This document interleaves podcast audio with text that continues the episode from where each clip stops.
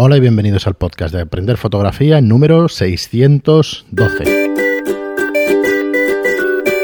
Hola, soy Fran Valverde como siempre me acompaña Pera la Regular. Hola, ¿qué tal? Muy buena, espera. Pues ya estamos aquí, un programa más, el 612. Y por ir al grano, tenemos un comentario de Eco Bravone. Me encantan los nicks de, de iVox y de otros sitios. Aquí se pone el nombre. Ah, igual se llama así. Eso es lo que iba a decir. Digo que igual se llama así porque nosotros no conocemos todos los, todos los nombres y, en Sudamérica, de hecho, pues son bastante distintos a los que tenemos aquí. O sea que bueno, eh, nada, Eco Bravone ya nos dirá si, si es así. Y si te llamas de esta manera, que será curioso saberlo. Porque igual es Eco Bravo One. Eh, pues no lo sé. Aquí dice Bravone. Todo No, porque seguido. Entonces serían, serían siglas. Bueno, disculpadme que precisamente él nos hace un comentario sobre, sobre esto hablar eh, de manera graciosa sobre un colectivo, pues toma. Ah, vale, vale, la frente. Venga, voy a leerlo y lo comentamos. Muy buen episodio, muy útil, nos dice sobre, sobre el 601. Todo lo que has de saber sobre los aspectos legales de una fotografía. De hecho, ya, ya hicimos, ya hay algunos programas sobre este tema, pero este era un poco de resumen eh, con, con las últimas cosas que hay, que vamos, que eran, eran las mismas. Nos dice este y todos los demás. Gracias a vosotros estoy aprendiendo todo sobre la fotografía digital. Hace años que aparqué mi reflex analógico, analógica, aunque me siguió interesando siempre la fotografía. Últimamente con el móvil pues era lo único que tenía. Hasta que por vuestra culpa, entre comillas, me he comprado una reflex Nikon D3500 para, para empezar de nuevo. Seguiré aprendiendo gracias a vosotros otros 600 episodios más, como mínimo. Solo una cosa, sé que, Pera, sé que Pera no lo dice con maldad. ¿Ves? Aquí viene el.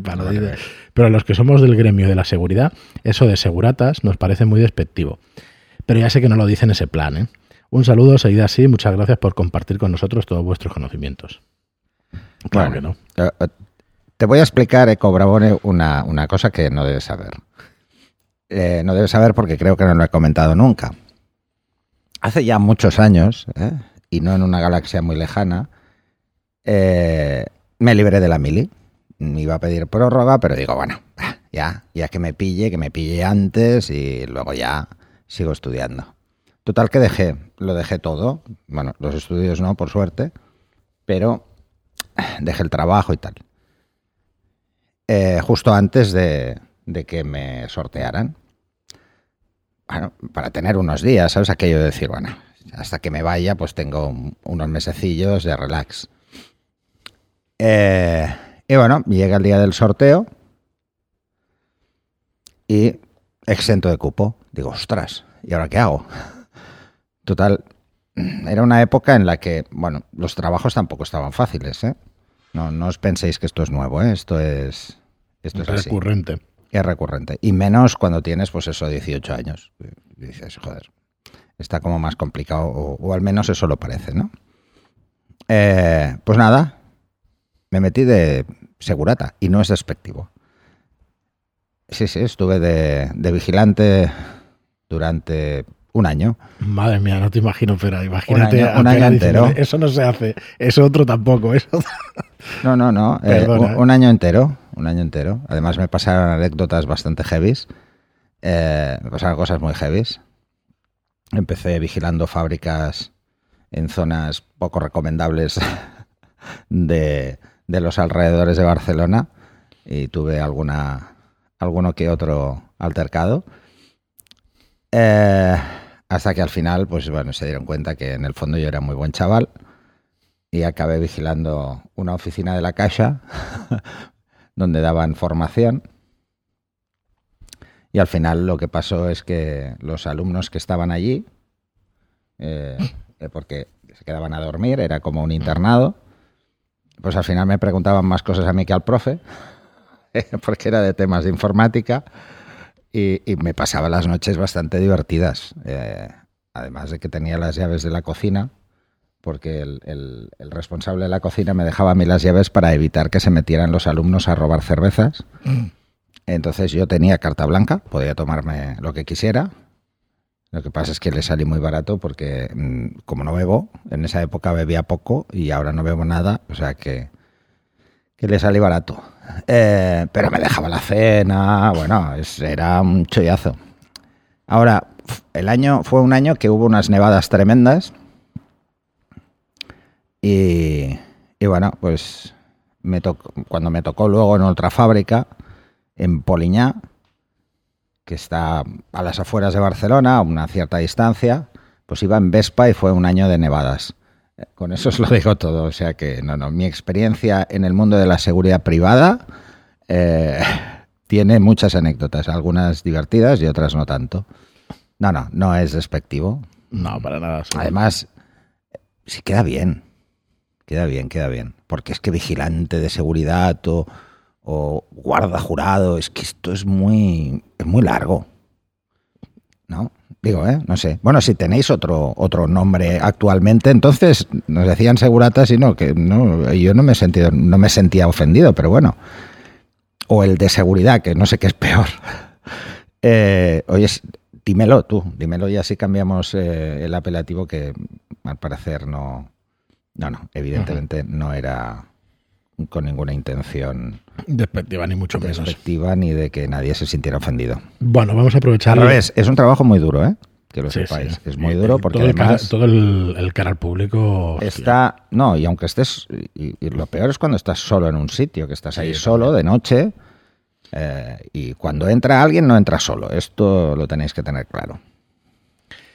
Muy bien, pues vamos a aprovechar y vamos a leer algunos comentarios más. tenemos algunos en, YouTube, eh, un par de ellos o tres, que pueden ser interesantes porque suelen ser preguntas que nos hacéis muchísimo.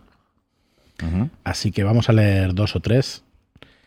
Bueno, el primero de Yamina Tresita o Maña Peña. Eh, mira, lo que decíamos de los nombres, aquí no estamos acostumbrados a los dobles nombres, aunque los hay.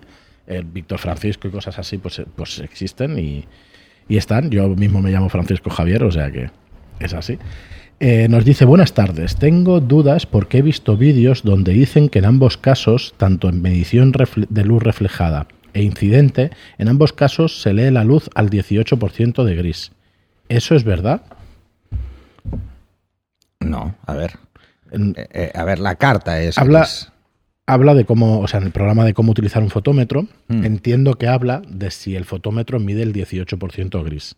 No, el fotómetro mide la luz que incide sobre él. Y la luz que incide sobre él está calibrada con, una, con la cámara. Entonces, no es. Mm, no, no necesita tener eso, sino simplemente dice cuánta es la apertura y el diafragma necesario. Está calibrado en función de la cámara. Por eso muchos fotómetros os daréis cuenta de que se pueden calibrar. Porque no porque estén mal o porque, no corres, o porque nuestras cámaras no estén bien. No. Es porque eh, yo puedo decidir que quiero que mis fotos salgan eh, pues un tercio o, menos de un tercio en algunos casos sobreexpuesta por X motivos. Y que siempre en la medición tenga en cuenta que a mí me gustan un poco sobreexpuestas. ¿Vale? Ya está, nada más. ¿eh? Es la cámara la que mide 18% gris para luz reflejada, porque no puede medir luz incidida en la cámara. Si mediera luz incidida, pues tendríamos el fotómetro en la cámara y no es verdad. Tenemos solo Eso es en el caso de la cámara. En el caso del fotómetro. En el fotómetro puede hacer las dos cosas. Todos, prácticamente. Puede medir la luz incidida, que es la real, no hay que hacer ningún ajuste, o eh, la luz reflejada. Si yo mido la luz reflejada de un motivo, que es blanco, por ejemplo, tengo que saber que eh, está por encima del gris neutro y por lo tanto devuelve más luz que el gris neutro y yo cuando exponga tengo que tenerlo en cuenta. Es igual que si midiera con la cámara, así que la luz incidida sí que es muy útil, pero la luz reflejada en un fotómetro tiene poco sentido si tengo la cámara a mano. Por varios motivos. En principio porque el fotómetro es para medir la luz incidida ahí la luz reflejada, perdón, eh, tiene un ángulo indeterminado. No sabemos a qué ángulo lo está, haciendo la lectura. Si no le ponemos ninguna tapa, mm, para, para, cerrar el ángulo está midiendo a 180 y a 180 pues nos podemos encontrar que hay zonas que reflejan mucha luz y zonas que reflejan muy poco y va a hacer una media. ¿La media puede ser interesante? Bueno, pues para eso ya tenemos la cámara. Ponemos una medición evaluativa y no, solo nos hará una media, sino que seguirá un patrón y lo hará mejor que el fotómetro de mano. Así que no, no suele tener mucho sentido utilizarlo, salvo que queramos hacer alguna prueba, ¿no? Eh, muchos muchos eh, fotómetros tienen lo que se llama un spot, que es un visor, se utiliza muchísimo en cine. Eh, es un visor con una precisión de 2 grados o de 5 grados, que sería el equivalente a tener un 500 milímetros en mi cámara para hacer una medición puntual, o sea, algo fantástico, por el cual yo miro y puedo hacer una medición de luz reflejada, porque no puedo ir hasta el sitio a hacer una incidida. ¿eh? Imaginaros que es un edificio que está al otro lado, o es algo que está mm, en un sitio que no puedo llegar con facilidad o que perdería mucho tiempo. Pues con estos que tienen spot puedo hacer la misma medición que haría la cámara en una medición puntual, pero si llevara un 500 milímetros, o sea, si tuviera un objetivo que su medición sería un ángulo muy pequeño.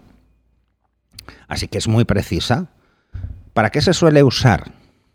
A ver, no se suele usar para hacer la foto, o sea, no hacer la medición eh, y luego decir, bueno, va, pues voy a hacer la foto, porque evidentemente hay que compensar esa medición, ¿eh? Pensar que, que hay una desviación entre lo que va a dar el fotómetro y lo que tengo que aplicar a la cámara. Esa desviación va en función del índice de eh, luz reflejada que tiene el motivo, ¿vale? Esto lo explico en, el curso porque es un poco largo, pero es sencillo. ¿Para qué se utiliza entonces? Si no se utiliza para eso sobre todo. Pues se utiliza para medir el contraste. Yo hago una medición en la zona de más luz veo cuánto CV tengo y hago una en la de sombra y veo cuánto CV tengo. Y entonces la diferencia es el rango dinámico de la escena. En ese caso no es rango dinámico, ¿eh? contraste de la escena. Rango dinámico es cuando hablamos de soporte, el sensor, el papel, y cuando hablamos de contraste hablamos de escenas. ¿Vale? Entonces puedo saber cuál es el contraste, que es lo mismo, lo traslado al rango dinámico. Si tengo un contraste de 10 pasos y luego resulta que por lo que sea yo quiero trabajar en 8, pues ya sé que voy a perder o luces o sombras. Entonces yo decido que pierdo. ¿Y por qué se utiliza mucho en cine? Porque en cine el, rango dinámico de las películas es de 8 pasos, por ejemplo, en el mejor de los casos, pero no suele pasar de 6, 6, 7 pasos.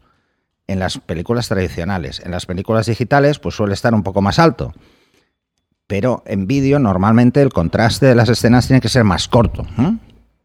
Salvo que queráis hacer cine negro, que entonces es ideal.